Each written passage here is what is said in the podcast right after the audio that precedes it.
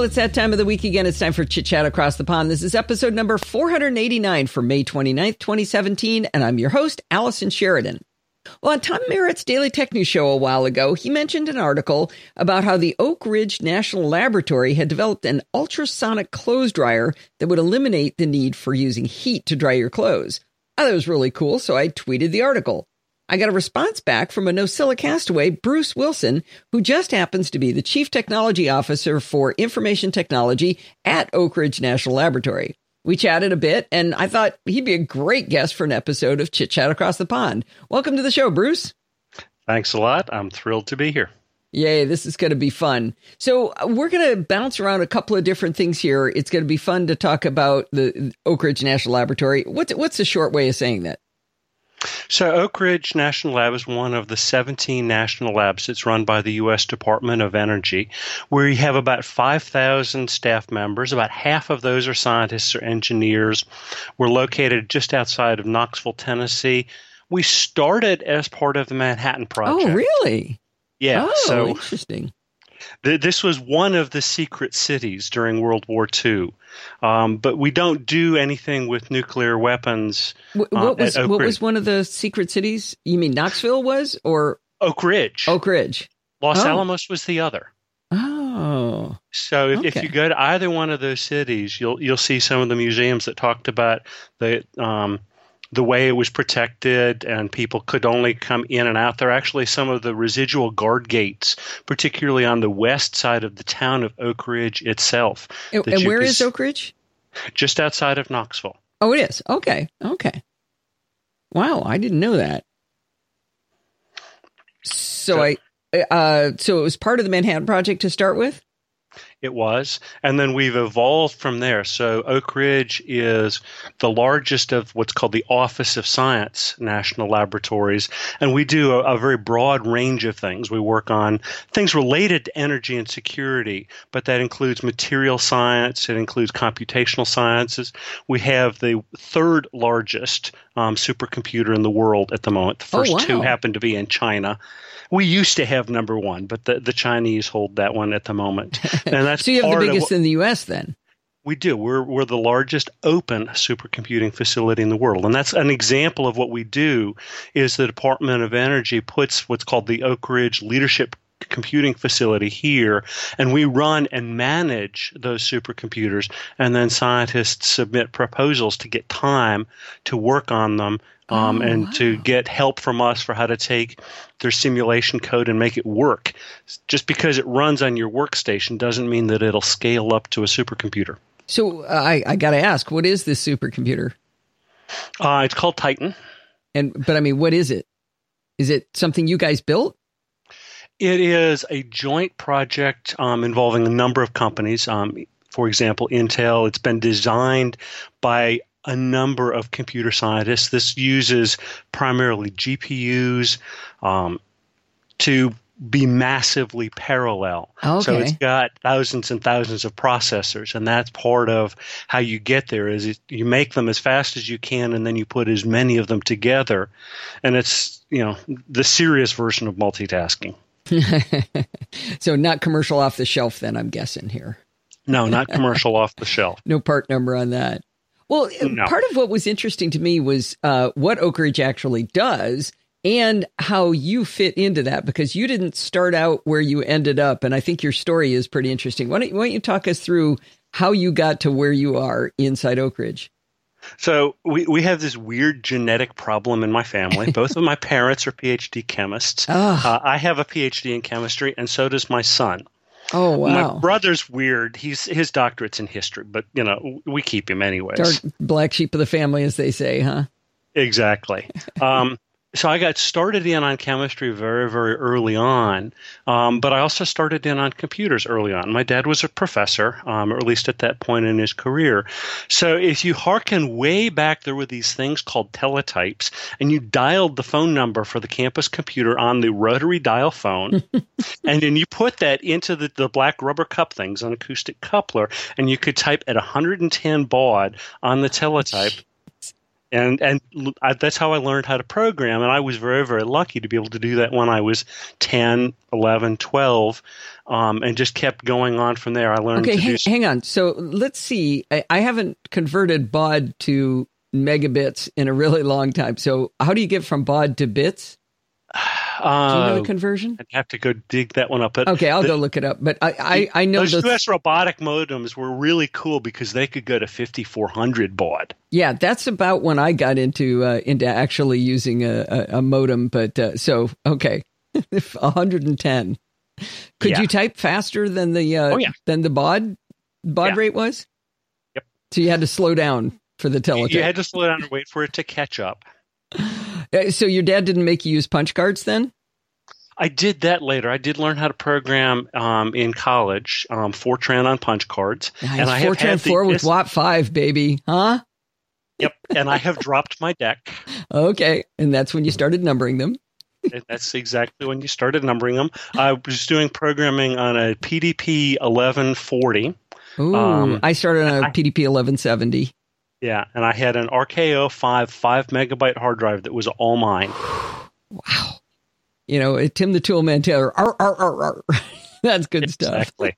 and then I moved to to, to MicroVAXes for my graduate work. But I've always been at this interface between computers and chemistry and statistics. Really, the interface of all three of those. Oh, I just Um, noticed in your notes you said uh, you went to Michigan State. My dad and my brother went to Michigan State.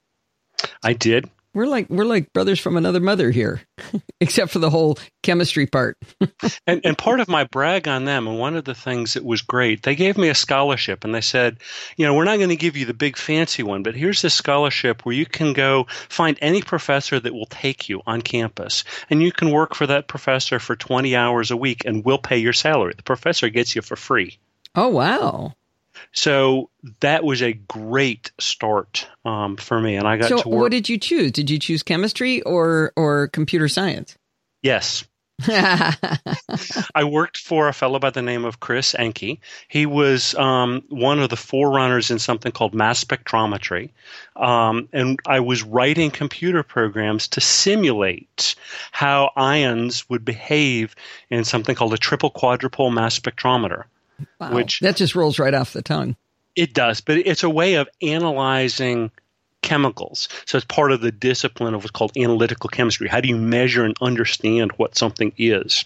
I did actually do some of that mass spectrometry in, in if I pronounced it correctly, in a in a lab. I do remember doing that, looking at the little uh, at the little graph, basically of Right. of of the the chemicals. Uh, that's that's cool stuff. I mean, basically, the way mass spec works is you take chemical molecules, you whack them, and you see how they break. And the way they break tells you the patterns for what the molecules are. Ah, okay.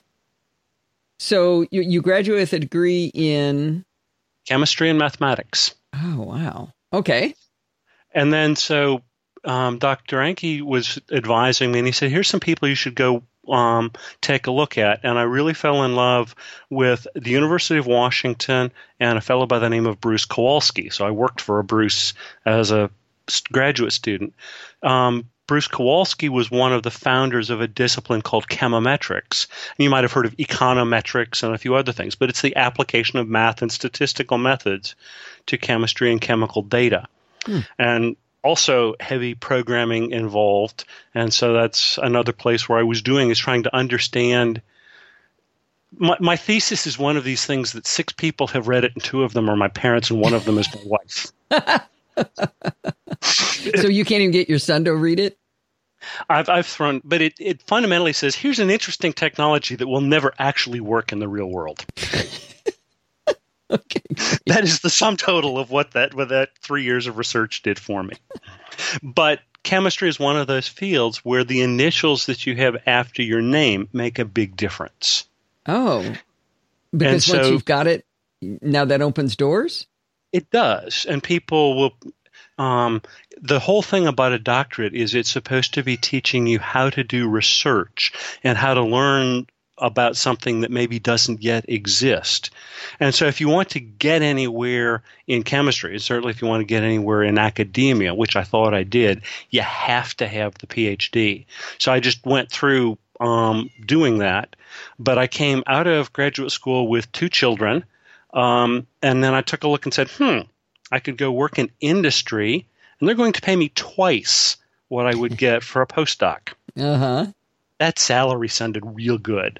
so um, I went into industry. I went to work for what was then a division of Eastman Kodak. Oh, okay. Um, it's now called Eastman Chemical Company. It's yeah, they're in- all they were all about the chem- the uh, chemicals, right? right? It got started because um, Kodak needed methanol. And so you got methanol by distilling wood, which they got from the mountains of East Tennessee. and they spread out from there. A lot of film um, was made from something called cellulose acetate, cellulose as in wood. Well, again, you got this raw material that was left over. It's also why Eastman Kodak actually held an original patent for the charcoal briquette. It was Oh, a really? byproduct of making methanol. So you take wood because it has cellulose in it, and and burn it, and you end up with charcoal briquettes That partially when you get the methanol out. But you distill out the methanol. That's why methanol is called wood alcohol. And ethanol, that we'll talk about a little later, is grain alcohol. Also from the the the hills of Tennessee, right? Mm, we might get our corn from a jar, or at least that's the way a particular song goes. Okay. So I was doing a lot of math work, and I was I got into this business. We were learning how to do something called high throughput research, and that let us make a hundred samples where we might only have made one or two samples before, and that generated huge volumes of data. So I was making these tools to work with my own data, and then others saw what I was doing, and I kind of branched out and I started making tools for other scientists to work with all of this Ah. data that we were generating. Um, along the way, I went and left Eastman, or Eastman left me, um, December 6th, 1999 at 9.10 in the morning. Uh, I was informed that my services were no longer required. Heck, I Haven't forgotten that at all. not bitter. Mm, No, no, I think it. There are interesting things that have come out of all of that, and people at the time made the right decisions. And there's some other things that I might have done differently, but you got to live the life you got. Yeah. So I went to go work for a company called the Dow Chemical Company, little bitty thing, um, up in Midland, Michigan, and did even more of that. With I was actually in a group of people that our job was to build the IT systems to support research scientists, particularly those working in catalysis, material sciences, and formulations. Um, Huh. Michigan is a nice place, but it's a little cold. and actually, mid Michigan, believe it or not, gets about the same amount of sun as Seattle. Oh wow. I actually uh, was born in Detroit. Tell me, So- we're, we're practically related, except Yeah, for the chemistry up- part. except for the chemistry part about it. And, and I can't quite relate to your uh, musical anhedonia, but that's okay. um, so um, I left um, Michigan, or I decided I was going to leave Michigan, leave the chemical industry, and I found a, a posting for a job at Oak Ridge, and they wanted somebody to do IT for climate scientists and ecologists. Well, I've had about as much climate science and ecology in my history as you've had chemistry. But they make a lot of data. But they make a lot of data. Oh my goodness, do they make a lot of data? So I, I came down to Oak Ridge National Lab and I started here in 2006. And I was working, interestingly enough, primarily in a data center for NASA. It's their um, what's called Distributed Active Archive Center for Biogeochemical Dynamics, which is a short way of saying ecology in particular. And it's one of the places where they store so-called ground truth data that's used to calibrate some of the Earth observing system satellites. And that's And- what, and the Earth observing system satellites is what they use in order to generate the the uh, the data about the environment. That, yeah, that's one of the tools Okay. that's used for a variety of different things. Like um, MODIS is used um, for measuring vegetation. We learn a lot of things from MODIS. Among other things, that's one of the places that they get some information about deforestation. It's one of the things that they get pieces for models that relate to ecosystems or global climate models. Um, there are other satellites that measure things like snow cover, um, the amount of ice. Uh, that's one of the places where we tell how much ice there is in the Arctic. is all from satellite Okay. measurements. Right, right. So now you're you're really branching away from doing the chemistry yourself and Right. more into the helping chemists by building tools for them to be able to do the, their work, right? Right. And then so in about 2010, we got a new chief information officer at, at Oak Ridge. And um, Mike really wanted a scientist as part of his leadership team. And I was kind of interested. So in early 2011, I went a step further to do IT for all of the kinds of science that we do at Oak Ridge. And I've moved around into a couple of positions. And then this past March, um, we changed my title a little bit. And so I have this role as a, a CTO, Chief Technology Officer for IT. I don't get involved with how the scientists do their science, but my job is how do we build the systems and make it easier for scientists to do science, to make it so that they can do some of the things that they're trying to, particularly at an Oak Ridge where we're really trying to tackle some of the most complicated problems that are out there. Okay. Okay. That's um that's a pretty interesting career bend. It sounds like it was kind of a, a slow bend as you went through these different careers. But you still get to keep your hands in understanding the science and what they're trying to do, or I well, I do in the sense of it's sometimes necessary to understand the problems and what they're trying to accomplish, but I also do I because mean, what frankly, problem they're trying to solve? Yeah. that would be one of your catchphrases. Yes, I've stolen that a time or two. Oh, good. Everybody can use it. You don't even have to say trademark Allison Sheridan. CC0. So, And- oh, go ahead. And then one of the things that also attracted me to what you do, and, and one of the reasons I've been listening to your show for a long time, is surprisingly enough, science, particularly open science, actually has a significant Apple, I might even say bias. and so I was at a meeting not too long ago with about 45 scientists. There was one Windows computer in the room, wow. um, and the rest were all Mac or Linux. Interesting. Interesting. And and they all have a choice of what to bring of their own. Nobody makes them use anything in particular. Um, the ones that use Windows are the ones that, it, not completely true, but in a lot of meetings, the people who have Windows are ones that don't have as much choice as some others. And it is harder for an enterprise to manage the Macs um, and make sure that everything works across all of them.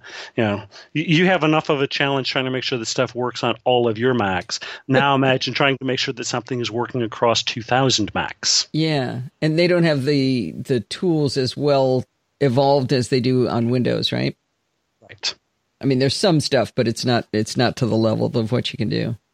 Exactly. Okay. So, So- so you start to say the reason you like the NosillaCast is what is it you learn from us? Part of it is I listen to what are the challenges that people encounter. Um, how do you explain, or how do other people explain what it is that they're trying to do, what problem they're trying to solve? You know, what's what's the cool toys that somebody's talking about? How does that relate?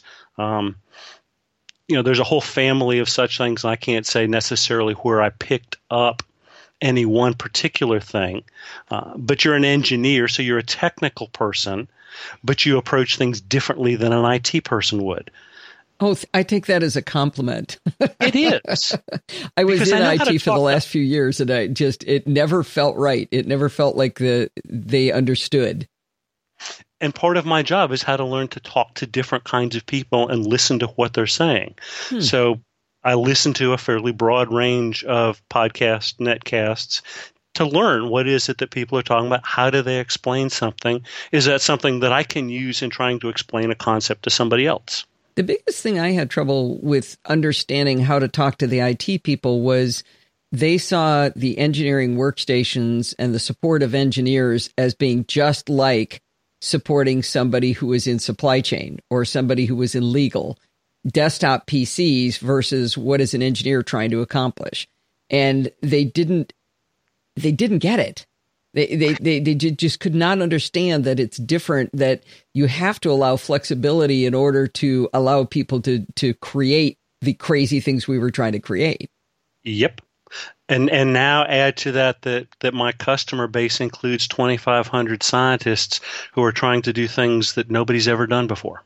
Right, right. I mean, and and that is what engineers do, right? You're doing something that hasn't been done in general. Yeah, you guys are yeah. out to a whole nother level of that, definitely than the people I worked with. But uh, it it was it was frustrating. I, I, also saw that the engineers were the ones that were actually making us money because they were mm-hmm. actually the contributing base, and everything else is technically is waste. I mean, IT is waste, legal is waste. You know, all these other things that don't provide value to the end customer. That's all waste, and they yeah. did not see it that way.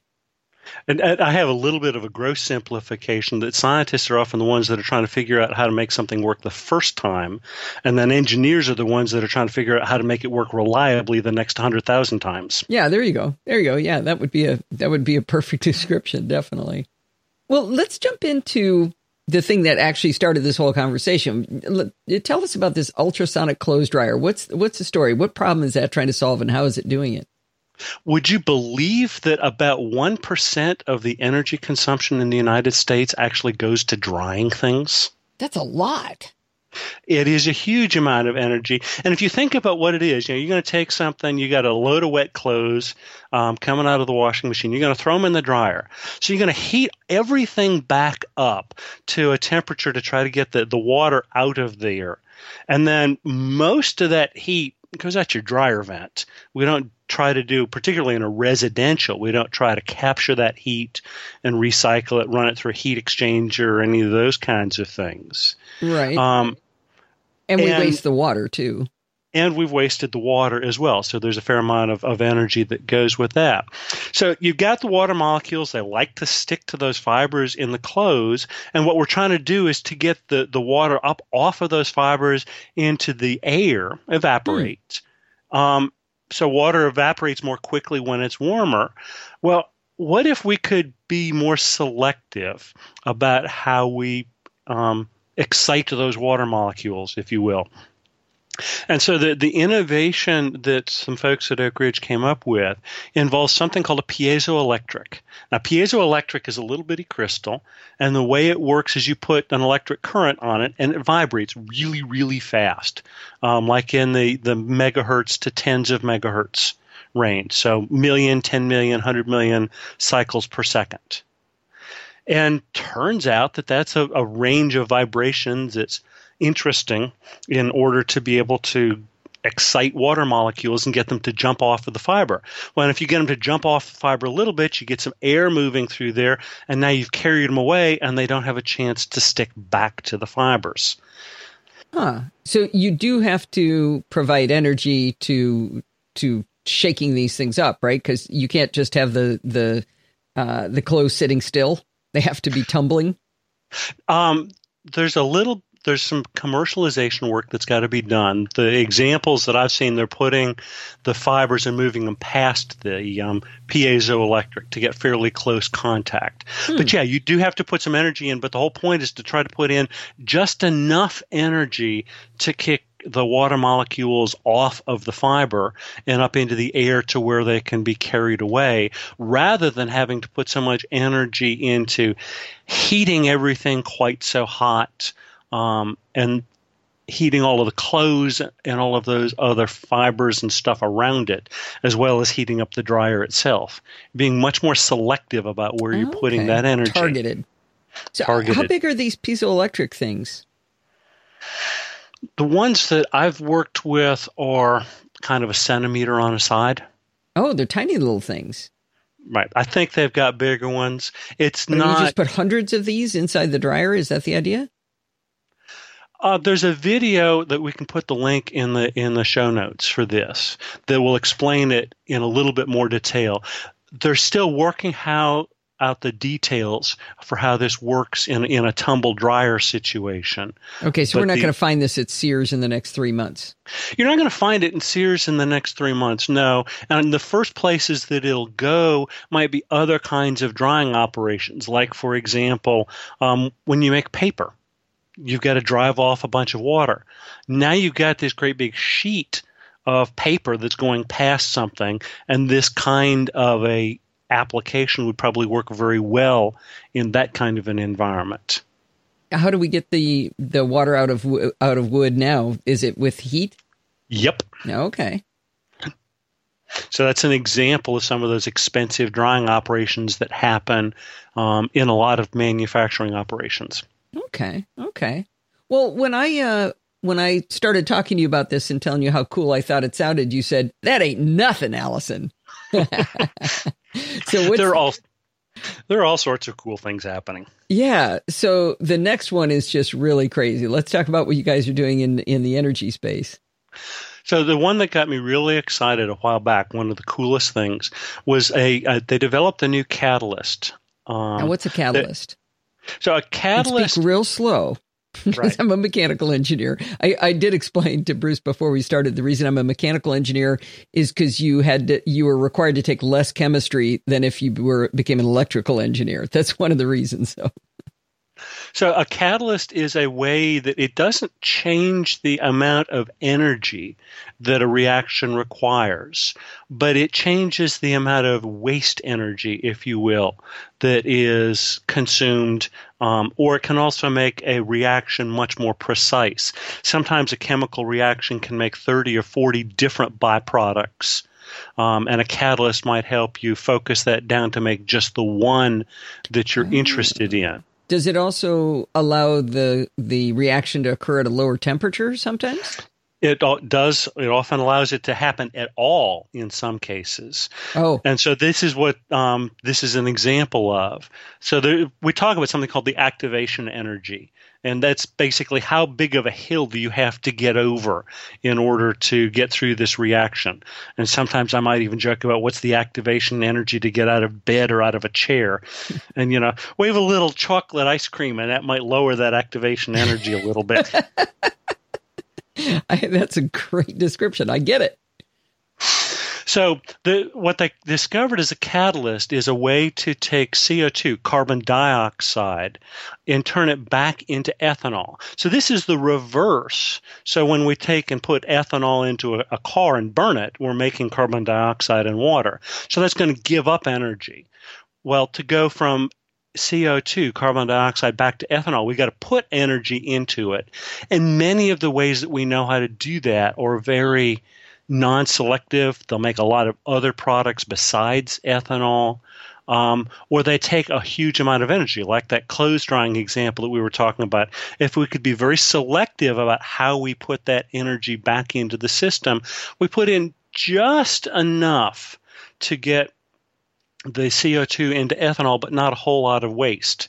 So it's the, really stupid to have to use a lot of energy to make ethanol because the reason you're making ethanol is so that you have energy to burn right? It could you could look at it that way, but we need to get CO2 out of the atmosphere. Ah, that too. Uh, so this is one of the possible ways. We are at a point now where there is more CO2 in the atmosphere now than at any time that humans have lived on the earth. Oh, wow. So the last time the CO2 was at the levels that it is now were some 2 million years ago. Huh. And and and that change has been fairly rapid since the industrialization and the onset right? of burning fossil fuels in order to make energy. Uh, so it's CO2 is one of the greenhouse gases, right? CO2 is one Pokes of those that hole in the ozone gases. and all that. It doesn't have anything to do with the ozone oh, hole, it? but it okay. Now that was the chlorofluorocarbons, the freons, mm. and so forth. But what it does do is it traps heat, and so this is where 2016 was one of the warmest years on record. We had the lowest extent of um, summer sea ice in the Arctic this past summer. There has been the significant increase in oceans, um, partly as a result of water expands as it heats, partly as a result of melting. We've seen collapse of the um, Larsen ice shelf in Antarctica, just a whole bunch of other things that are happening. And unfortunately, it's gotten fairly political, where some people say, "Well, I don't believe in climate change." And and the challenge that, is that reminds me of when I said to oh I, I said it to Stewart Cheifet. I said I don't believe in uh, in VR, and he said it exists, Allison. so what to do is the political question, but let let's quit debating scientific fact. Right, right. I mean, we can measure it. We know what happens. We can measure it. And trust me, if you can get 97% of scientists to agree on anything, y- you can take it to the yeah. bank. Yeah. Y- you've met a few of them. so the, this catalyst is, is cool for working with ethanol because they can um, make this work at room temperature. And it's a reaction that's very very easy to stop and start which Oh. means that it, it works really well with intermittent energy sources. One of the problems with solar and wind is that they're variable. Well this is uh, something that you could consume the um, electric output from solar and wind in a way to create a liquid fuel which is stable and transportable so there's all sorts of interesting ramifications of this. So how do Uh-huh. how do you get CO two to in order to run it through this catalyst and turn it into uh, ethanol? So a couple of different ways come to mind. One is that we've talked about how do you capture the CO2 when you burn fossil fuels. And so there are places that are doing that to capture the CO2 Oh, so and you then do they it talk like right at the vehicle, for example? or right at the power plants. So a, a power plant burning coal, you might actually capture that CO2. A power plant burning um, natural gas, capture that CO2. Oh, okay. All right. Um, it's not necessarily practical today, but you might actually just build something that funnels a bunch of air through um, and tries to capture the CO2 out of it um, that way. I mean, we, we do have something that does that today. It's called a tree. Mother Nature is much more efficient at doing those kinds of things than we are. so why don't we just plant more trees? Uh, that would be a really good start. Okay. I'm a fan of trees personally. But okay. What, one of my heroes is a lady by the name of Wangari Maathai. Um, she passed away a few years ago, but part of what she was was really focusing on was the regreening of of Africa and all of the ways that deforestation caused problems. An interesting lady, very very well worth reading about. She was, I believe, the first um, PhD woman um, in the sciences out of Nigeria. Oh wow, wow. Okay. So where, where are we in this process of of uh, of developing we they you uh, in this process They. of developing the uh, the catalyst to to suck the ethanol out of CO two? Well, remember what I said? Scientists are the ones that figure out how to make this work the first time, and then engineers are the ones that figure out how to make it work reliably the next hundred thousand times. Okay. We're, we're someplace in that spectrum. Okay. So we know it's possible. We know it's possible. They've demonstrated it. The other neat thing about this is many, many catalysts involve fairly exotic materials like platinum, um, and Oh. even worse. This actually uses fairly easy to get um, based on copper. Oh, really? So it's not, it looks like if everything works, this isn't a terribly expensive or destructive thing to try to make, which also bodes well for being able to scale it up and make it usable. Right, because if you need it to be made out of platinum, then we've got to go find the rare metals, and that just opens a whole nother can of worms, right? It does. And Michigan's full of copper, There you go. Copper Mountains. copper country up there. Indeed. So what what has to what has to happen next with this? Work out how to make how long does this catalyst live? So again it's it's one thing to have made it the first time. It's another thing to make it in large enough quantities to be useful. It's one thing to run the catalyst for a day. It's another thing to run the catalyst for months and years without it degrading. And then working out the separation. So how do you get the ethanol out? How do you make this process work as cheaply and efficiently as you can um, in order to make the economics favorable. Okay. Are there are so are there companies working with Oak Ridge now to try to develop that? The the, the real engineers, not just those silly scientists? Um, my expectation is yes, but I don't have a specific knowledge of who is working um, with us on that specific piece. I just watch what comes out as, as the public press releases and get my jollies out of saying, yeah, what I did helped make it possible for those scientists to do their job. Yeah, yeah. So, how did IT uh, help in that? I wouldn't say we necessarily did anything that's directly involved, other than we provide the computers for them to do their work. Um, part of what I'm trying to do is how to construct the network so that they can have their specialized computers and have them not be threatened by things like, say, WannaCrypt. um, it, it's surprising because sometimes scientific equipment runs on fairly old computers. Yeah. Do you guys use much embedded hardware that's, you know, you can't really do anything about it? We do, and we've we've set up some special network enclaves to be able to host that kind of equipment and both protect it from the rest of the lab and protect the rest of the lab from it. So, do you do air gap networks for those? They're not.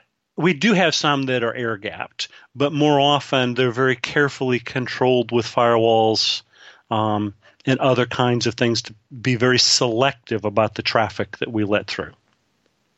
That's interesting. I, am thinking a lot about as as WannaCrypt has come through that I hear people blaming the IT people for it. You know, they should have ABC whatever. And in my experience, the the people that I worked with and worked for me in particular on on networks and and uh, and and all of the work to do with IT was that they would make the recommendations, but they wouldn't be funded properly, or they wouldn't be given the priority. Um, you know, just like to set up backup sometimes was like, well, you know, that would be disruptive or, well, we've got this thing. It's been working for a long time. I'm sure it's fine. You know, we can't mm-hmm. possibly mm-hmm. shut that down for, you know, 48 hours because it, this horrible thing would happen if we did that. And it's like, well, yeah, how bad, how bad is it going to be if that data is gone? You know? Those are exactly issues. The other one is we're constantly making decisions about which of the several problems we're facing is the one that we're going to tackle today. Yeah. Some, yeah, sure, some, sure. Now, are we going to deal with that particular patch or this other situation? Or how do we uh, figure out a way to make this particular um, oddball piece of equipment work? You know, right, they're, right. they're all challenges. Yeah. Uh, now, um, when Steve was working as a program manager, one of the things they would do is is risk analysis, and they would look at a couple of different factors. One would be what is the impact if this failure does happen, and the other would be the probability of that risk happening. Yep. And so it's it's a it's an interesting thing in a lot of these cases. It's like, well, what are the chances that the NSA is going to lose their data? They're going to find this this zero day exploit. Somebody's going to write it, and it's going to hit my computer. Okay, it's 0.001 percent. But if they do, people die because I'm running a hospital network. Well, okay, maybe we'll do that one. You know, where do you where do you build those trade offs? And and we do risk assessments on a very regular basis. Um, a lot, and it's how formal do we get in doing a risk assessment? We've defined some firewall exceptions, for example, that this particular kind of firewall exception is a CISO exception. We have to do a formal documented risk assessment that has to get signed off by the chief information security officer before we're going to let this particular kind of firewall exception go through. But these others, yeah, this is something we know about and we can follow a more routine pattern. So CISO is the Chief Information Security Officer? Yep. Oh, that's interesting. So you've got guidelines of, of when you have to engage that person versus not having to engage them? We do. And sometimes you just have to apply wetware to say, where does this problem need to fall in that spectrum? The other things that you can look at in that risk assessment are if this risk event happens, how quickly can I detect it? Oh, and yeah. what is my ability to mitigate the risk? Because you know there's this horrible risk of comets slamming into the earth. Mm-hmm. okay my ability to mitigate that risk is zero. So it, it falls out of my list of things that i worry about. Right you can put your head in the sand on that one too. but uh, we actually had amy mainzer from jpl talking about that and it's her job to worry about that one. Exactly. Another person that i follow Oh, yeah, Amy's the best. Um, you know, it, it's um, oh shoot, you just said something. I was going to tell you something. Bart talked about. Oh, Bart talked in in the security bit segment that came out in yesterday's show. He talked about the way they found the flaw in WannaCrypt that allowed them to stop it, and it was it was it was fascinating, and it, and it gets back to what you were saying. Your ability to detect it is the flaw was uh, detected because the people who wrote the malware had put in something that would cause it to go dormant if it was in a lab environment. Yep. So, or at if, least that's if, what we presume. Um, no, this is this is how they were able to figure out how to stop it. So I'm going to do a poor job of it. You guys should really go listen to Bart explain it. But if the, the cat and mouse game he talked about was they they put something in the code that said if uh if I ask for an IP address from a domain I know doesn't exist, and I get a and I get a res- resolution from the domain name server, if that resolves, then I know I'm in a lab environment. Because if I was on the outside where I want to be, then I would never get a resolution because that IP that that domain name doesn't exist. But they had hard coded the domain name they they were searching for. So when the when the malware uh, or when the uh, security researcher found this, he said, "Well, I wonder what's going to happen." Or he or she, I don't know if it's a he or she. He. They, is okay. He went out and he registered that domain, which caused it to resolve. Wait, how does it? Which caused it to stop? Right. It went dormant because it it did resolve. He registered the domain and put something there. Now, my point is, we we absolutely do understand that behavior. It's a subtle thing. We're making a supposition about the reason that the um, they chose. It's a it's certainly plausible. Oh, okay, yeah, yeah, I, I suppose. But but they true. didn't put that in comments in there. Yeah, the unfortunate this is story why I put is this line. that security researcher was somebody who wanted to remain private, and unfortunately, the tabloids doxed him. I heard about that, and he's getting harassed. He is absolutely, and so it's it's very much one of these "let no good deed go unpunished" situations. That makes me really angry yeah, I also heard he was given some money. He was given some money by somebody for having found this, and he donated half of it to charity. That is consistent with my understanding. Yeah. I've scanned through some of the order. It was on the order of I think ten thousand dollars. Wow. So clearly a class individual, and I've I've read his article about what was going through his mind when he discovered it, and the sort of oh happenstance. It took him a while to figure out that he had inadvertently created the kill switch. Yeah, yeah. That that was kind of interesting that he that he successfully did that. Yeah. Well, I assume this is the kind of story you follow fairly closely. I do. Um, are folks that are are more engaged in cybersecurity or would much more directly engaged with that. I tend to get more involved in the long range strategic questions. Um, the cybersecurity folks are the ones much more expert in the immediate tactical. And they're, they're teaching me how to think like an attacker, which is a useful thing for somebody in my position. Hmm. So that as I'm thinking about designing systems, I'm thinking about how would we attack that system. Oh, interesting. So yeah. I, I am fascinated by that part of science, and it seems like, or I don't know if you call that science, but uh, computer science is looking at the the threats and how you discover them, and and that if I were to talk to a kid going to college, what what should I go into?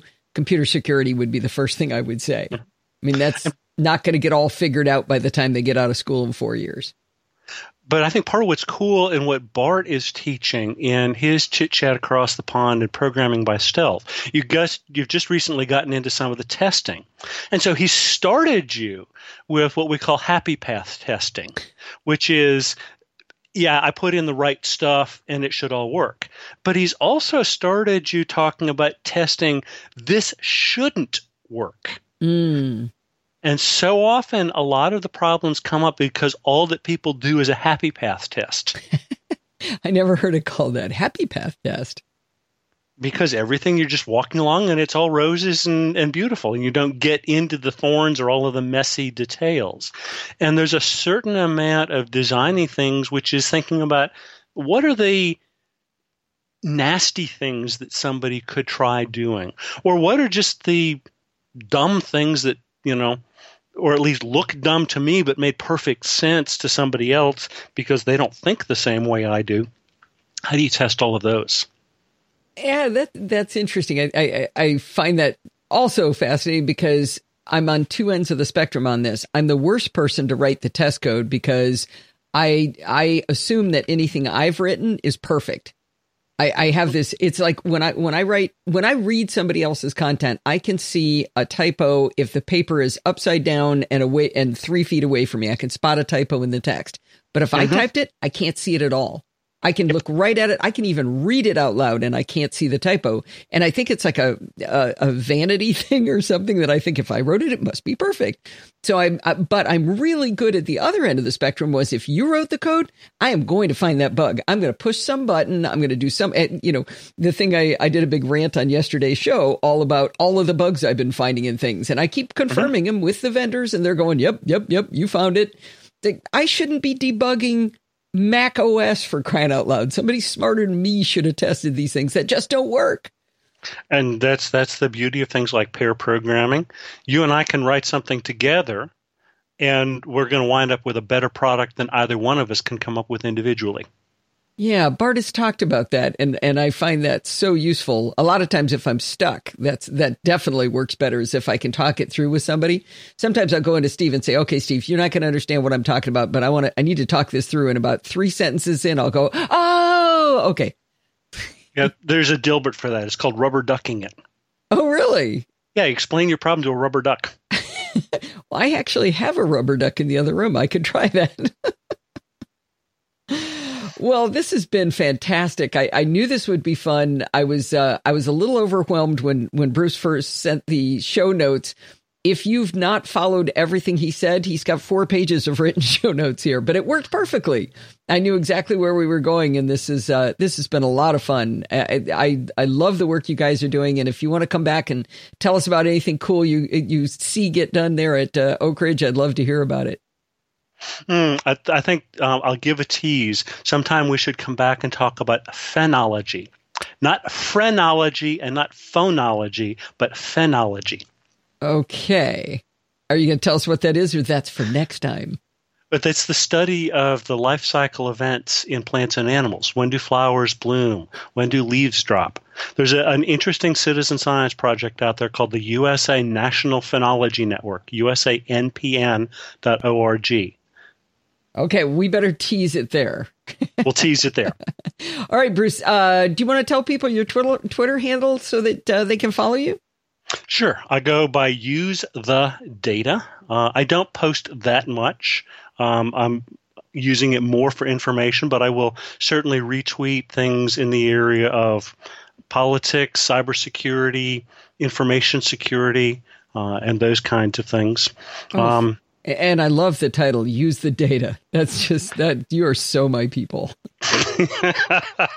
yes, that's part of why I've enjoyed listening to you for all these years. Oh, great. Well, uh, one last question. How do you like Excel? I love it and I hate it. Okay. What will I can I can do all sorts of things with it, but so many people use it as a data management tool, and it's a terrible data management tool. Okay, so when when used uh, with honor, Excel is a great tool. It is a useful tool. All right. Well, thanks a lot, Bruce. I really appreciate you coming on the show. Great. Thanks. I hope you've enjoyed this episode of Chit Chat Across the Pond. We are now supported by Patreon, so if you go over to podfeet.com slash Patreon, you can pledge your support to the show in weekly installments. If you don't have money to spare, I understand that. And it would be great if you used our Amazon affiliate links when you buy things on Amazon anyway, and a little bit of money goes to help the show. I love feedback, so please send me email at allison at podfeet.com.